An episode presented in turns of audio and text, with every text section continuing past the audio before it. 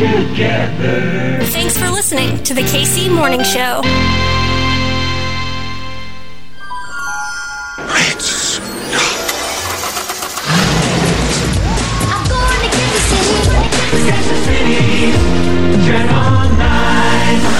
On January 11, 1970, victory belonged to Hank Stram and his Kansas City Chiefs.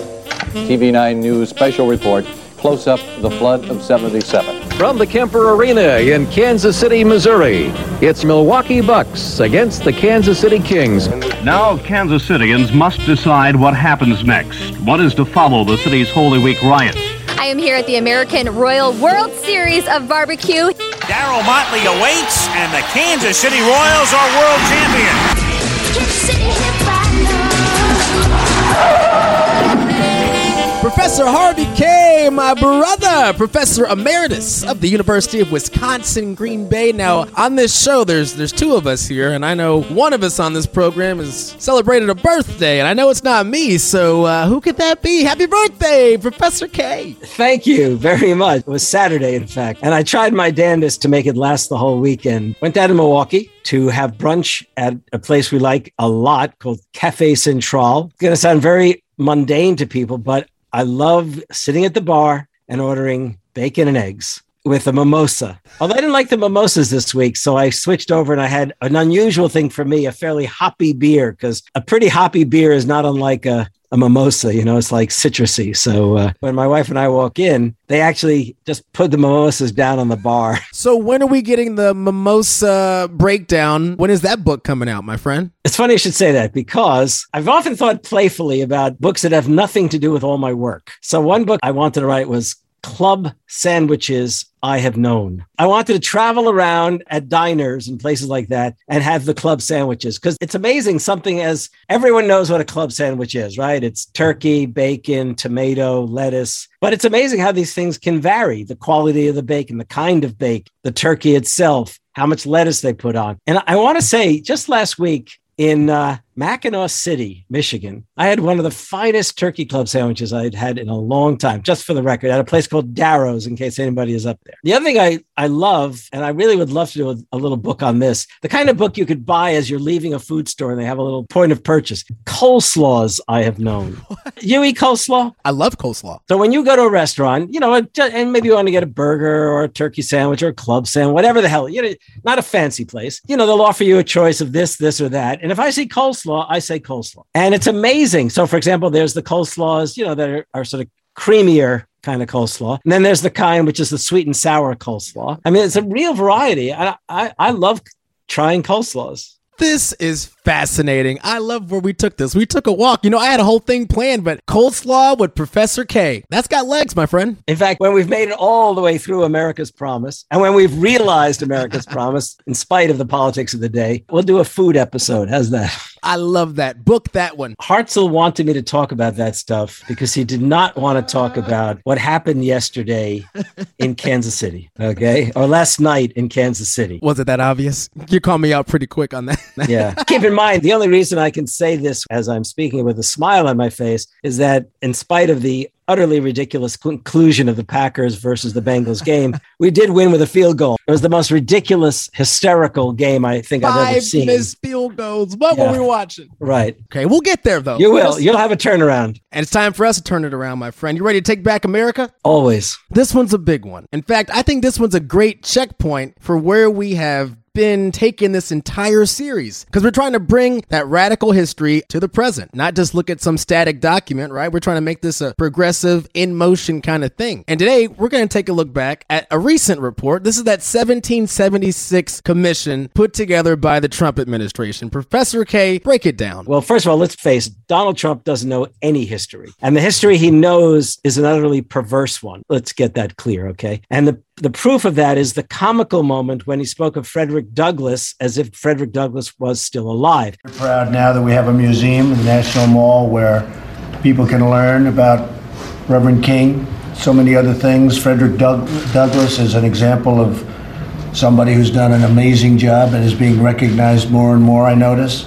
And if any of you are interested in Frederick Douglass, go back and look at Hartzell's and my episode on what to the slave is the 4th of July. But at the same time, his sense of history is utterly perverse when he could refer to the events in Charlottesville or refer to what transpired looking out from his vantage point and say there were good people on both sides or something like that. I mean, only a Nazi sympathizer could probably come up with that kind of rationale or thinking, just utterly ridiculous. But in any case, Trump probably pushed a bit by the right wingers such as the man who inspired us to take this whole series on, Josh Hawley, the senator from Missouri. So they created by an executive order the 1776 commission. This commission was charged with the idea of preparing a document basically for how Americans should start learning about, teaching about, and thinking about American history. And they claim it was with the intention of creating a unified vision, something Americans could rally around. And all the more essential, they said, because we were as divided today as we were in the days of the Revolution against Britain and in the time of the Civil War when the southern states sought to separate from the United States. So this was meant to be a unifying document, especially in light of the fact that we're only now five years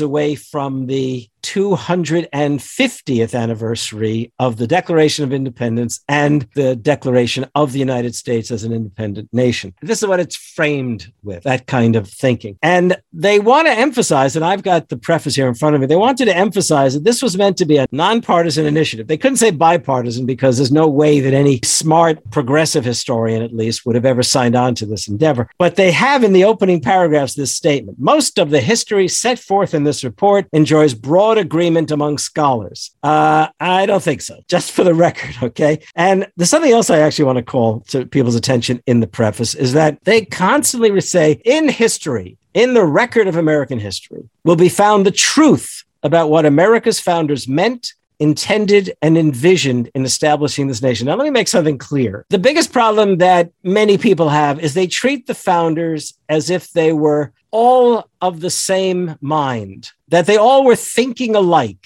at that time, the founders and then the framers. The arguments, however, that went into the ultimate question of what would go into the Declaration and later into the Constitution were powerful arguments. The bodies involved, meaning the, you know, the, the cohorts, severely divided. And many of the people who we associate with one document or the other might well have walked out in disgust at what transpired. Alexander Hamilton may have played a major role in creating the Federalist Papers, and later the Constitutional Convention. But he walked away basically scorned by a lot of people, rightly so, because he still had a kind of aristocratic notion of what the Constitution might involve. Similarly, if you think back to the Declaration itself, there was a pretty heated debate, which unfortunately Jefferson lost, that Jefferson himself wanted to include a statement scorning the King of England for having imposed upon the American colonies slavery, which, by the way, is a bit of an exaggeration. But the fact is, there were serious arguments and disagreements. So to say what the founders meant, intended, and envisioned is a fair statement as far as the, the right wing is concerned, but we should be always careful about that kind of stuff. And I'll give you my prime argument against the generic nature of that statement,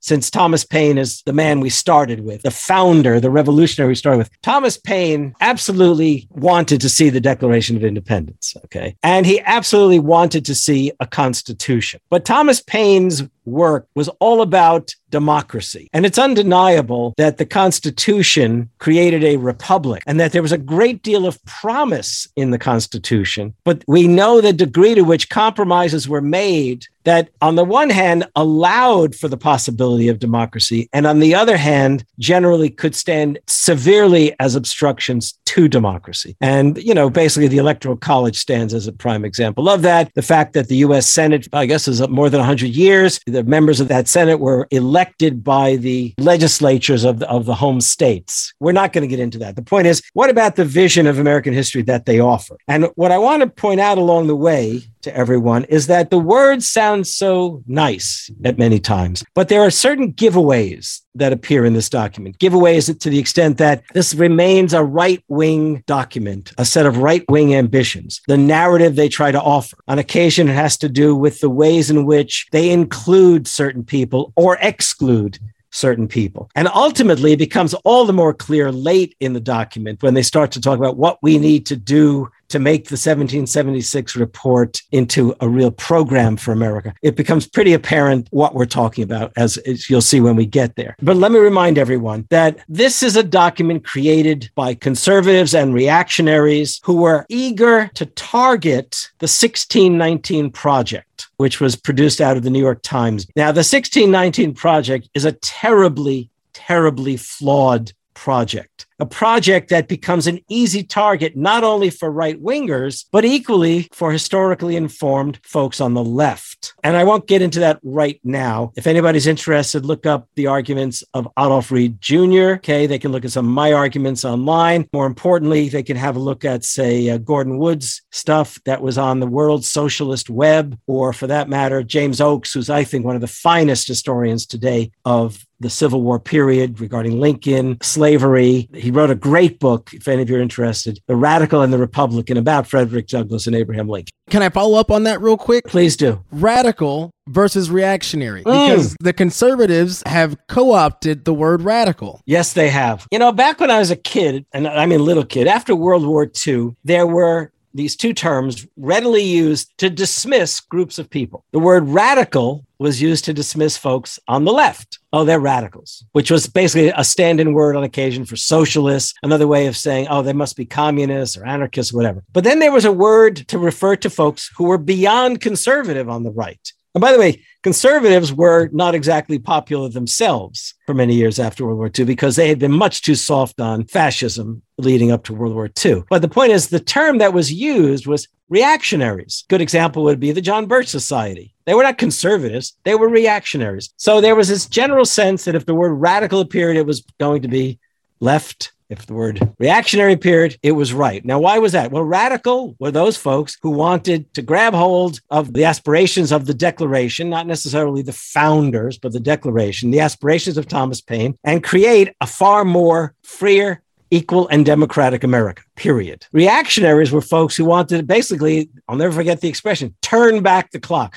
Conservatives, by the way, don't always want to turn back the clock. They just want to slow any kind of progressive change down or prevent it. But reactionaries literally would have been glad to go back before the New Deal, which is why, for example, even the likes of Ronald Reagan, when he switched to the right, he went reactionary. There's no doubt in my mind. Later, he comes across as the conservative. Barry Goldwater seemed to be the voice of conservative politics. He was a reactionary. They wanted to reverse the New Deal. And then, of course, there were the utter racists among them, and those guys had their own racialism for sure. But others who, as far as they were concerned, would have been happy to go back to the 19th century and the separation of the races. So the other day, as you saw, I keep running into this term radicals being used by centrist Democrats, referring to conservatives and reactionaries as radicals. And I said on Twitter and in any number of places, whatever happened to that good old term reactionaries? That's all. Whatever happened to that? That was a good term because if you just use the word radical to refer to everything that you think is beyond the pale, as Claire McCaskill, your former senator from Yep, Missouri, yep. did when she thought Trump and Bernie were both extremists. You know, Bernie and Trump may well have been, if you like, popular, but they sure as hell were not the same. My God. Okay, so there you go. And that's what neoliberalism does. It equates the far left and the far right as the same thing, which I think defeats the entire purpose, right? And neoliberals are basically conservatives in political economy. They may not be conservatives on social and cultural issues, but they're decidedly conservative on political economy, which is to say that they're more than happy to give tax breaks to the rich, to take away economic justice programs from working people and the poor. So, Professor Kaye, you ready to dig into this thing? Where do we start? You laid out the preface. Where do we even begin? Well, let's start with the nice words at the very opening. First words, they open this text, this document, this report in the course of human events. Okay. And they say Americans will never falter in defending the fundamental truths of human liberty proclaimed on July 4th, 1776. We will, we must always hold these truths. That seems nice. That's a sweet opening, right? yeah, yeah. Okay. Almost an opening that I might have made. As I once said, as Josh Hawley tried to hijack the radical story of America. And they then say, look, the declared purpose of the president's commission is to enable a rising generation to understand the history and principles of the founding of the United States in 1776 and to strive to form a more perfect union. So this program they're offering is in part intended as a restoration of American education so that people will learn and I quote, an accurate, honest, unifying, inspiring, and ennobling rendition of the American story. Okay, well, I'm ready to give them that story. Well, you and I are going to give them that story, but that's not the story they want, right? So let's see where they go from there. Soon into their little text, there's a giveaway here. We all know what facts are. Facts are things that people, whether they're on the right or the left, can probably agree upon. Facts are truths. However much the right wants to demolish the idea of truth, once upon a time, whether you were conservative or liberal, there was an agreement over certain facts. But facts do not necessarily declare their meaning.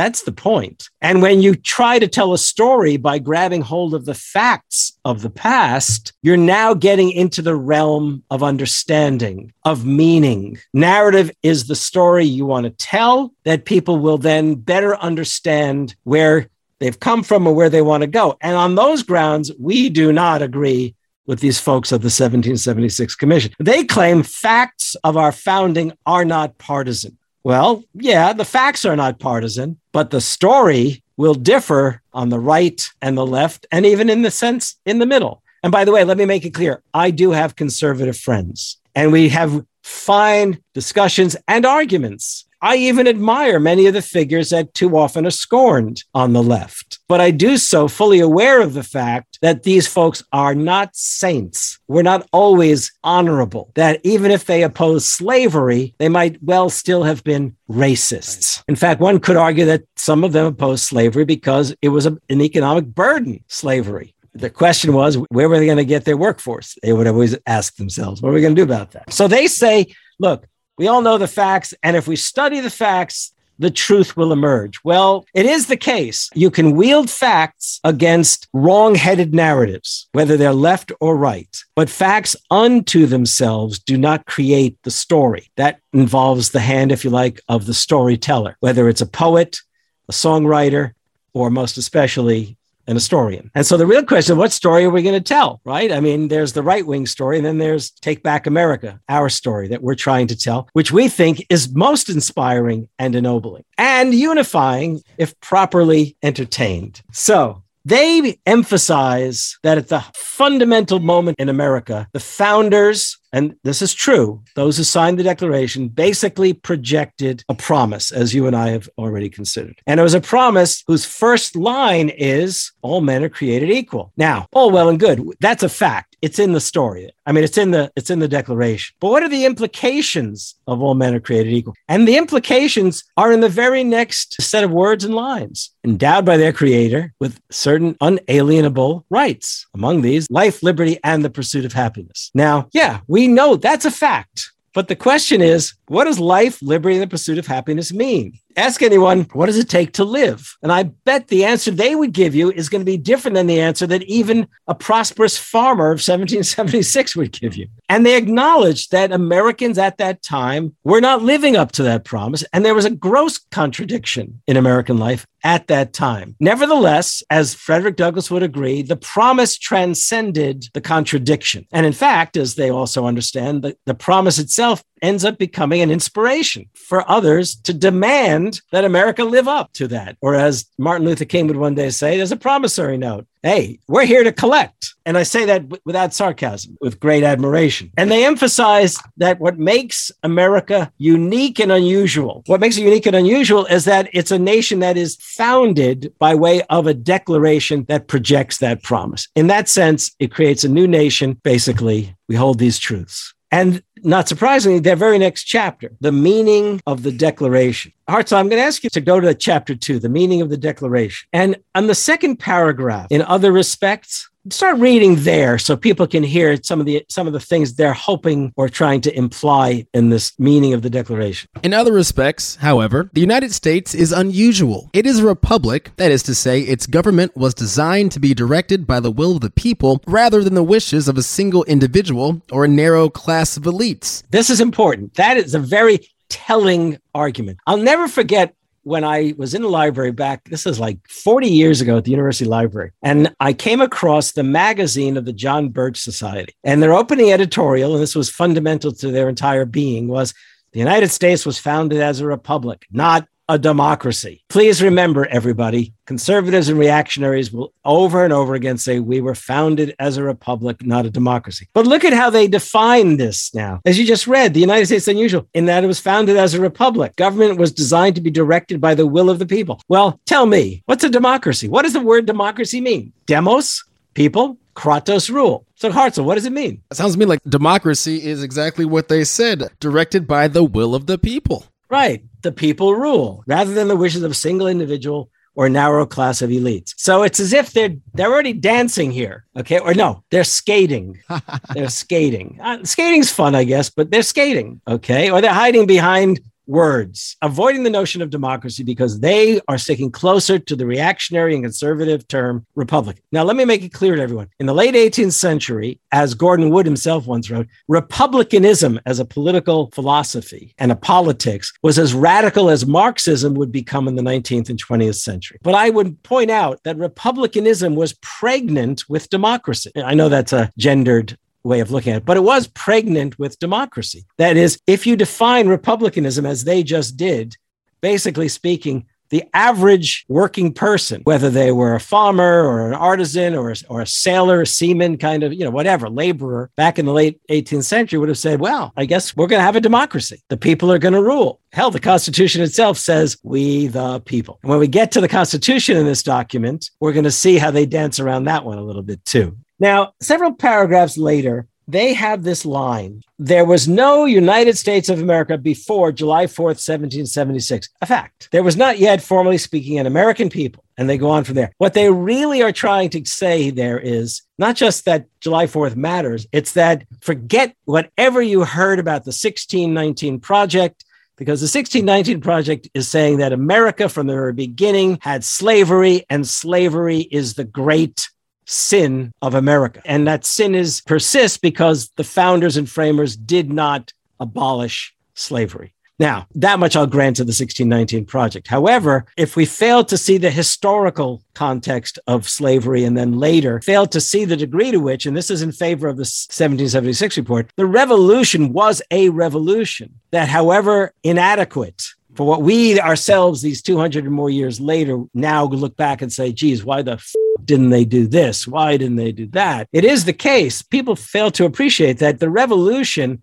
launches real, real anti slavery momentum in what now is going to be called the United States of America. That is the case. The problem is that you and I will appreciate that and we'll look at the struggles that go into that. They don't want to do that. They don't talk about struggles here. Whenever they want to talk about progress, they say the American people made progress. Well, it's all well and good to say the American people, but a goodly number of those American people were literally the folks who did not want an end to slavery, number one. They did not want to grant working men themselves the right to vote. They did not want to include women under the category of citizen. I mean, you can't say the American people when you're talking about the making of history because the making of American history involved a struggle all too often, as we know, between people rising up and demanding the rights that were implied, not implied, promised by the Declaration. I always feel like it's lost when you read over the course of human events, they take that as if it was some evolutionary term. America was just going to always be America. But in that sentence, what were those courses? Those are struggles that had to be won. You bet.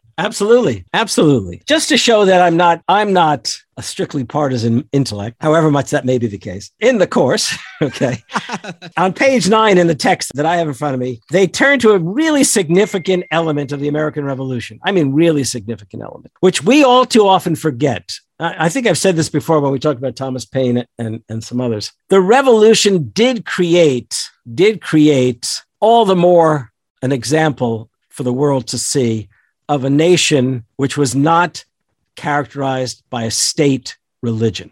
That even though the Declaration failed to indicate the imperative of separating church and state, Thomas Paine's common sense made it clear to Americans, at least a goodly majority of Americans, that to engage in the revolution was to create as later will be the case, a godless constitution. And I don't mean godless in the sense that it's an immoral document, as Christians might misunderstand me. But what I'm saying is there is no provision for religion in the Constitution. Indeed, in any other place in the world at the time, there would have been a requirement that to run for office, you had to be a certain of a certain faith. There is no religious test. No religious oath is required. I know that people later would have to swear on the Bible, but to run for office, to be a citizen, you do not have to be now, the states themselves still had some religious biases and laws and rules, but those two would be brought to an end by 1831, 1832, as the Bill of Rights came to prevail all the more effectively, slowly but surely. And there were those who fought to make sure that happened. But this report really does say look, the Declaration speaks of both laws of nature and of nature's God. It appeals, in other words, to both reason and revelation. Now, the only thing about that is they're pushing a little bit on that revelation in the sense that, yeah, revelation, but they're getting awfully close to the Christian sense of things, obviously. And they're also failing to acknowledge how many of the founding generation, the likes of Thomas Paine, we know especially, but Thomas Jefferson, George Washington, were not in their faith Christian. They were deists. They believed in God. They were not atheists. But if they went to church at all, they did so as a nominal activity, not as a, a deep commitment. And I'm willing to argue with anyone about that. But they repeat again this whole idea of equality over and over again through this whole section. And of course, as I think you mentioned, they even bring Martin Luther King to bear here. Okay. More power to them for doing that. Why don't you read the quote from King here? When the architects of our republic wrote the magnificent words of the Constitution the Declaration of Independence, they were signing a promissory note to which every American was to fall heir. This note was a promise that all men, yes, black men as well as white men, will be guaranteed the unalienable rights to life, liberty, and the pursuit of happiness. By the way, when they quote Martin Luther King, as similarly when they quote Frederick Douglass. In one sense, I take it as a sincere effort to be inclusive. But I also don't think we should fail to appreciate that they themselves they feel compelled to do so because we all know that the politics that they embrace generally speaking was antagonistic to the civil rights movement. In fact, we know it was antagonistic to the civil rights movement. And the politics that they've been pursuing for all too many years is an effort to literally undo the Voting Rights Act of 1965. And they've been so effective at it, they now get to pass laws around the country and states, setting up all the more obstacles for people to exercise their right to vote, not only African Americans, but also students, poor people, the elderly, all of those who they fear might actually want to vote for democracy. And this is happening right now. You bet, even as you and I are speaking. Now, of course, they also try to impress Harvey Kaye in this text. in the section, A Constitution of Principles, they actually quote my hero, our hero in many ways, Thomas Paine from Common Sense, because they're emphasizing that in America, the law is fundamental, not a king, the law. And I love the quote that they use. I love this quote. In common sense, Paine wrote, For as in absolute governments, the king is law, so in free countries, the law ought to be king, and there ought to be no other. But let any ill use should afterwards arise. Let the crown at the conclusion of the ceremony be demolished and scattered among the people whose right it is. In other words, to have this symbolic moment where you take a crown and you destroy it and set it afire. Whatever's left of it, you divide it up among the people because in America, the law will be king. But Paine also meant by that that the people will be sovereign, the people will rule. Okay. And it's interesting that on the very next page from that quote, they have a quote by Alexander Hamilton. And would you like to read that Hamilton quote? The safety of a republic depends essentially on the energy of a common national sentiment, on a uniformity of principles and habits, on the exemption of the citizens from foreign bias and prejudice, and on that love of country which will almost invariably be found to be closely connected with birth, education, and family. Yeah, in my text, I wrote next to it, huh?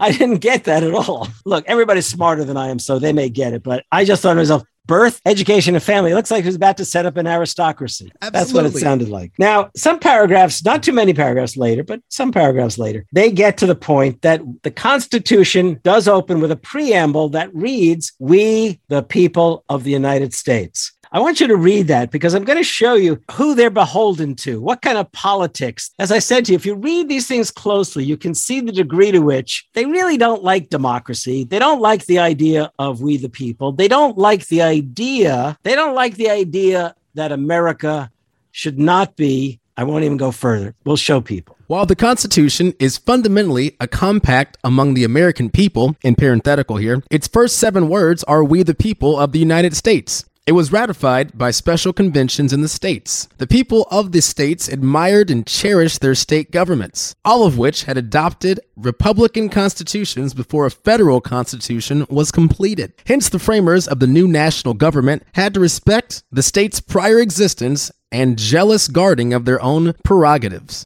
This is a nod to the vile idea of states' rights. Now, states should vary in many ways. Even Thomas Paine said that states can be laboratories, experiments of democracy, you might say. But that's not what they're doing here. They're saying that somehow the federal constitution owes something, a nod, a bow to these state constitutions. And that's bull.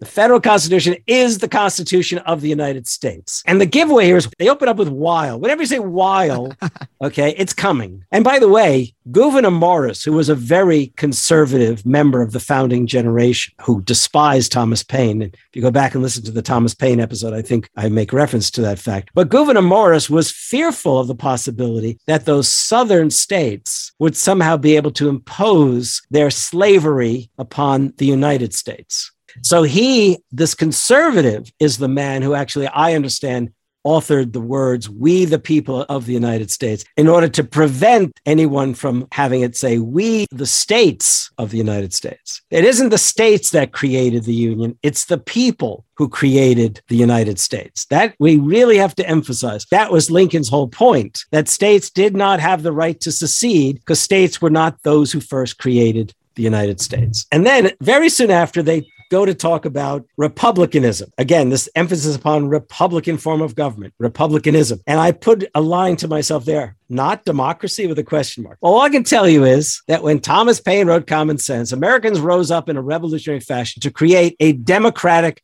republic. And the Constitution bears the imprint of that aspiration. Okay. And I think that's important. But then they go on. This is interesting. They go on to talk about the imperative of the Constitution. They say the framers of the Constitution faced a twofold challenge. They had to assure those alarmed by the historical record that the new government was not too Republican. When they say too Republican, they meant not too Democratic, while also reassuring those concerned about overweening centralized power. In other words, a balance between, they don't use the term democracy and elitism. Here's an interesting next line. This is a classic conservative argument against democracy. The main causes of prior Republican failure were class conflict and tyranny of the majority. In the simplest terms, the largest single faction in any republic would tend to band together and unwisely wield their numerical strength against unpopular minorities, leading to conflict and eventual collapse. The idea of assuring the rights of minorities is, in, is what we're told this was all about. But the fact is, clearly, the way in which that term tyranny the majority was wielded, not only back in the days of James Madison, Alexander Hamilton, and others, but also if people look back to the 1950s, after World War II, when Americans came back from the war ready to fight at home for four freedoms freedom of speech, freedom of worship, freedom from want, and freedom from fear. Conservatives, joined by those who wanted to sound conservative, but probably had a radical record once upon a time and were trying to avoid that record on their record. They use this term, the tyranny of the majority, over and over and over again. This is what they used to call in the 50s pluralist politics. That pluralism was the guarantee that the, the voices of the people would be heard. Every interest would generate its own movement, it would be one of a plurality of movement or a whole variety of movements. And that was the nature of democracy. In other words, they wanted to avoid the possibility that working people might have a real interest collectively in, let's say, universal health care. Let's say raising the minimum wage or literally guaranteeing a job with a living wage for all Americans. The conservatives and all too many liberals, a goodly number of those liberals were social democrats, but they were retreating from the FDR liberalism aka social democracy. It's funny for me to read this is like hearing these voices of the past being resurrected in order to go after the 1619 project, which I myself have obviously serious reservations about. But they don't want to do what you and I would like them to do. You and I have done this these weeks and many weeks to come because we want to remind Americans of the promise that not only was made in 1776 enhanced by way of the Bill of Rights, we want to remind people not only of that, but we want to remind people that in every generation, there were voices of Americans who took hold of that original promise and articulated them anew to not only force the power elite or the power elites to recognize that the promise was made and we're not going to put up with it. We're not going to put up with the absence of that promise being realized, but also in the course of that struggle to push the promise itself beyond the original idea, perhaps, of the founders. And they were visionary enough, probably, to expect that, at least the likes of Thomas Jefferson and Thomas Paine, and even George Washington, as elitist as he was. And what do I mean by that? If you look closely at the Declaration of Sentiments from 1848, they push the idea of life, liberty, and the pursuit of happiness beyond anything the founders themselves might have imagined, but very much do so in the spirit of the original promise. Frederick Douglass the same. Abraham Lincoln at Gettysburg, we just dealt with this, a new birth of freedom, not the revival of the old freedom, a new birth. That means a new rendition, a new understanding, a new opportunity to enhance freedom, equality, and democracy. But what a great point. You know, we entered the pandemic. Everyone kept saying this new normal, which is inherently an irony. And it's okay to say that what we're doing, this opportunity that we had, and unfortunately, I think may have passed us by, we had a chance to, to write a new book. Down in the next chapter, yeah, you can have some notes from the old trilogy, but this is this was a new thing, and I feel like we wasted that opportunity. And what we're trying to say is, no, no, no, no. Let's let's let's keep workshopping this book because we got something radical and something great. Right. And we are the authors, as FDR said, and we'll get to him later, obviously. Well, a bit later, they turn to the Bill of Rights. Well, what they make of it is very, very interesting in a perverse kind of way. So they say, towards the end of a, of a, of a paragraph that ensues, the mere fact that a right is not mentioned in the Bill of Rights is neither proof nor evidence that it does not exist. So they're acknowledging that there are rights that may well exist that are not in the Bill of Rights. Nevertheless, they want to highlight they want to highlight what they say are three rights our first freedom, religious liberty, is foremost a moral requirement of the natural freedom of the human mind. Absolutely, because religious liberty is really freedom of conscience. And they then go on faith is both a matter of private conscience and public import. They're pushing the idea that faith is important. They won't give that up. I And these are conservatives and reactionaries. They then go on in the next paragraph to say, like religious liberty, freedom of speech and of the press is required by the freedom of the human mind. And I think we talked about the Bill of Rights and that First Amendment. It's like one writer said, it's Madison's song almost. So you've got freedom of religion, freedom of speech, freedom of expression, and then freedom of assembly with the right of petition. So it's conscience, voice, voice over distances and through time. And then, of course, assembly, which really drives home the democratic dimension. But what they do is very interesting. They don't mention assembly. They don't mention assembly, which I thought they would have done because they might have wanted to defend what they consider a mere assembly, January 6th mob action. But they don't do that. So they talk about religious liberty, freedom of speech, freedom of the press. And then they jump. Now, you must have caught this too. What did Absolutely. they jump to? Let's all say it together. They jump to the Second Amendment. You got it. Now, people say, well, yeah, that's important. Well, not the way they're putting it.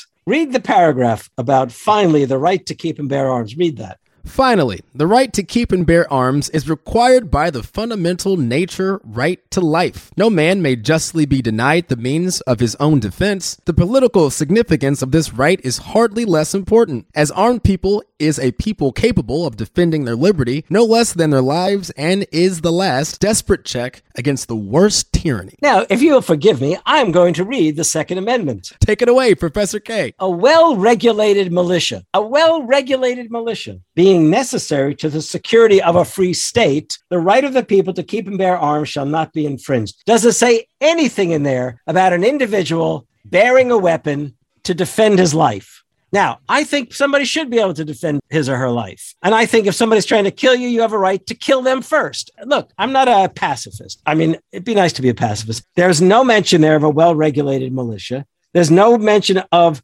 being necessary to the security of a free state. There's no reference to the right of the people to keep and bear arms shall not be infringed for that very purpose. So I'm not telling you that people should have to give up their hunting rifles. I'm not telling you people shouldn't be able to defend themselves.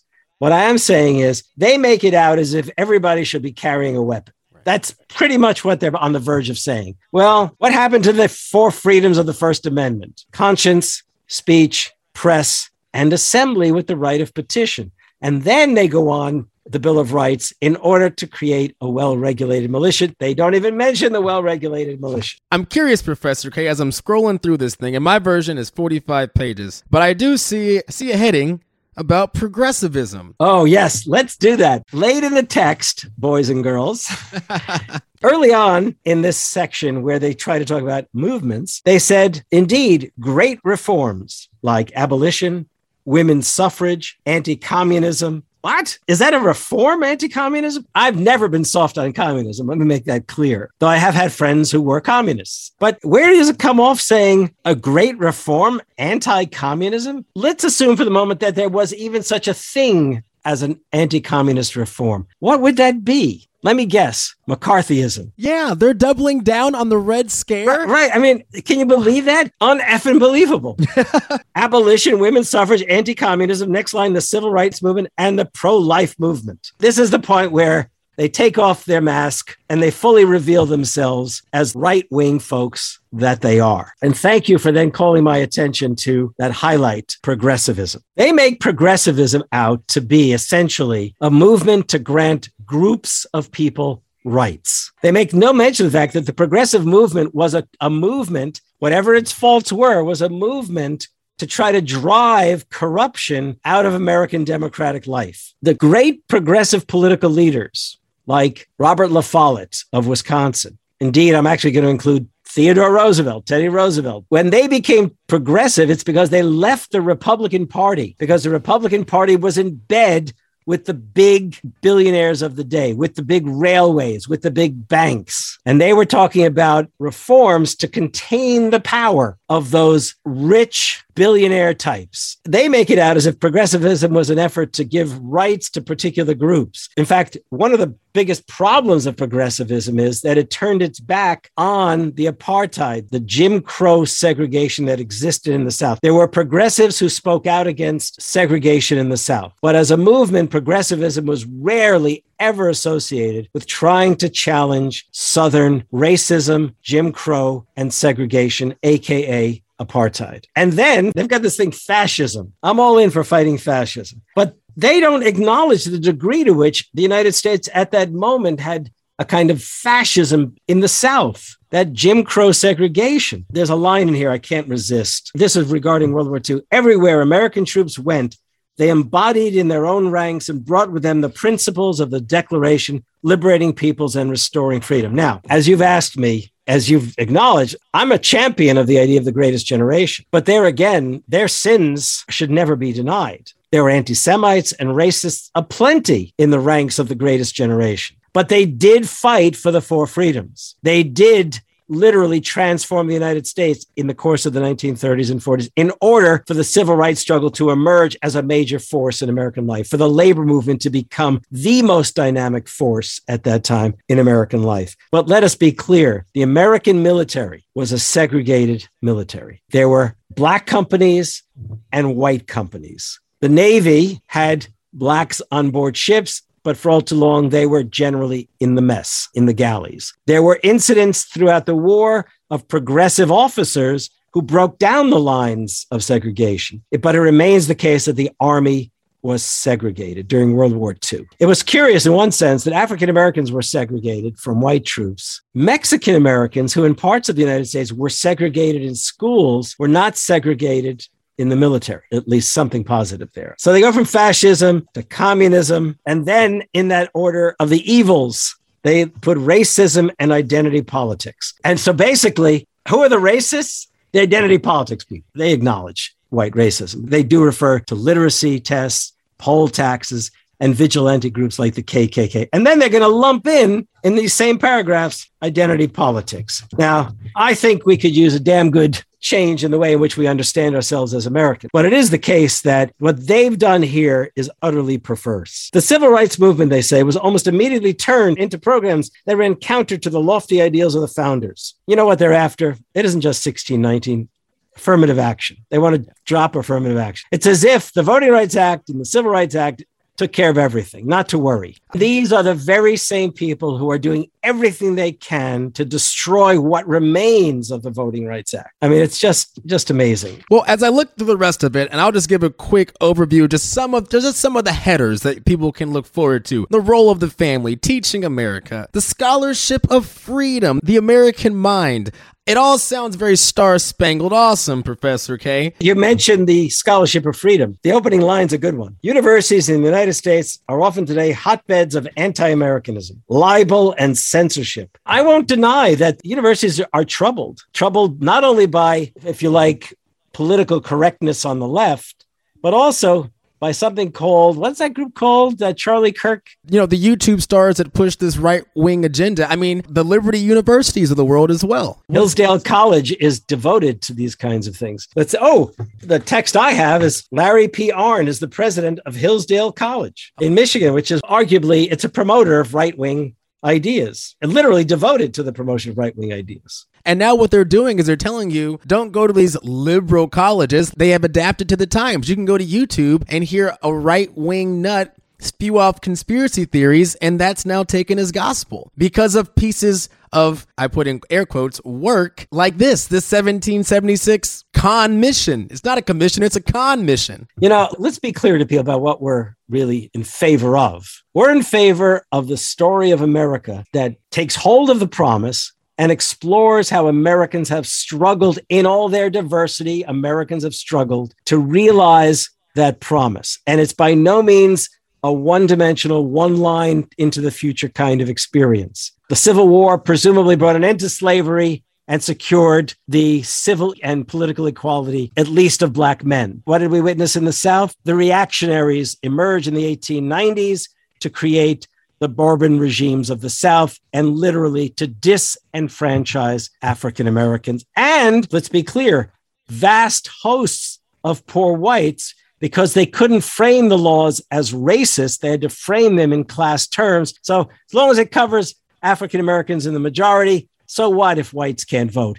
We, we don't want poor whites to vote anyhow, they would say, because the ones who were writing the laws were all the richer property owners small scale industrialists, the sort of heirs of the plantations you might say. And again, we're going to sound like a broken record, but I think how you dispel stuff like this is big social democratic program so that you can believe that your government is actually giving a damn about you and you don't have to then get co-opted by stuff like this. That through line, that promise, we can come together over that. And moreover, in case anybody thinks we're being partisan, as much as the problem lies decidedly in the Republican Party, mm-hmm. what you and I are talking about also means the Democratic Party needs to be either changed or overturned in its leadership. We can't have a political party calling themselves Democrats and then have congressional Democrats, eight of them, I believe it was, vote against raising the minimum wage to $15 an hour. We can't have a party that calls themselves Democrats hamstrung by two senators. There may be more in number, but the others are hiding behind the skirts of Manchin and Sinema, or behind, if you like, the capes of Manchin and Sinema. Vampire images come to mind. We have to figure out how to generate solidarity on the left. And we have to figure out how to make our voices, how to make them heard all the more loudly. It doesn't mean just everyone turns out in the streets. People have got to join the relevant organizations, the progressive organizations, the left organizations, labor unions, and make sure they are open to all. They are not by any means exclusive. You know what? Believe it or not, Professor Kaye, I'm going to say this. This 1776 commission, it got me pretty fired up but I think in the exact opposite ways is what they intended. It's time for us to reclaim our radical history. And you know what? I can't wait for us to create more radical history that we can put on paper and then we can go ahead and just push this to the side. Yeah, you know, I want to make it clear to everyone else this commission's report was supposedly shelved once the Biden administration, you know, came into, into office.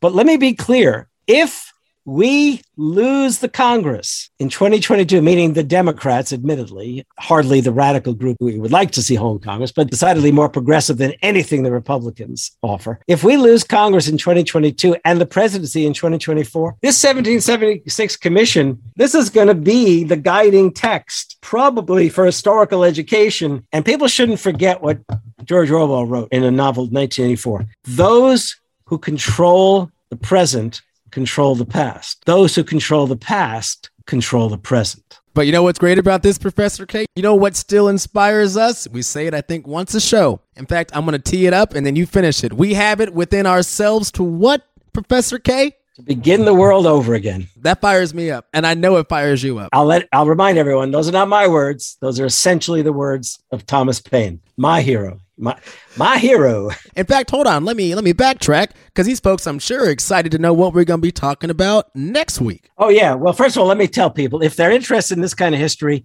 I do recommend they pick up my book, Thomas Paine and the Promise of America, or a theme we'll be getting to in future weeks. The Fight for the Four Freedoms. What made FDR and the Greatest Generation truly great? I do recommend some other books along the way. I think most of the work by Eric Foner in American history, pick it up. Works on Civil War by James Oakes, pick it up. If people are looking for me in particular on Twitter, it's Harvey J Kaye, H A R V E Y J K A Y E. Where we going next? Well, I figured we ought to be turning to the question of the right to vote as we've been making such an issue of it. We should look at Susan B. Anthony, her speech in particular in the 1870s, where she defended her having voted. We'll leave it at that. It's not just her defense of the right to vote, it is her defense of her having voted. And if we do things right, or you do things right, we will be joined by Kitty next week. Absolutely. My brother, thank you so much as we take back America one day at a time, head down, keep going. But the struggle continues, the fight continues, and I, I like our side. Talk to you later, my brother. Talk to you soon. Go get that lamb chop.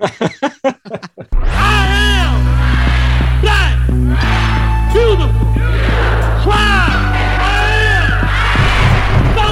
KC Morning Show. You're listening to the KC Morning Show.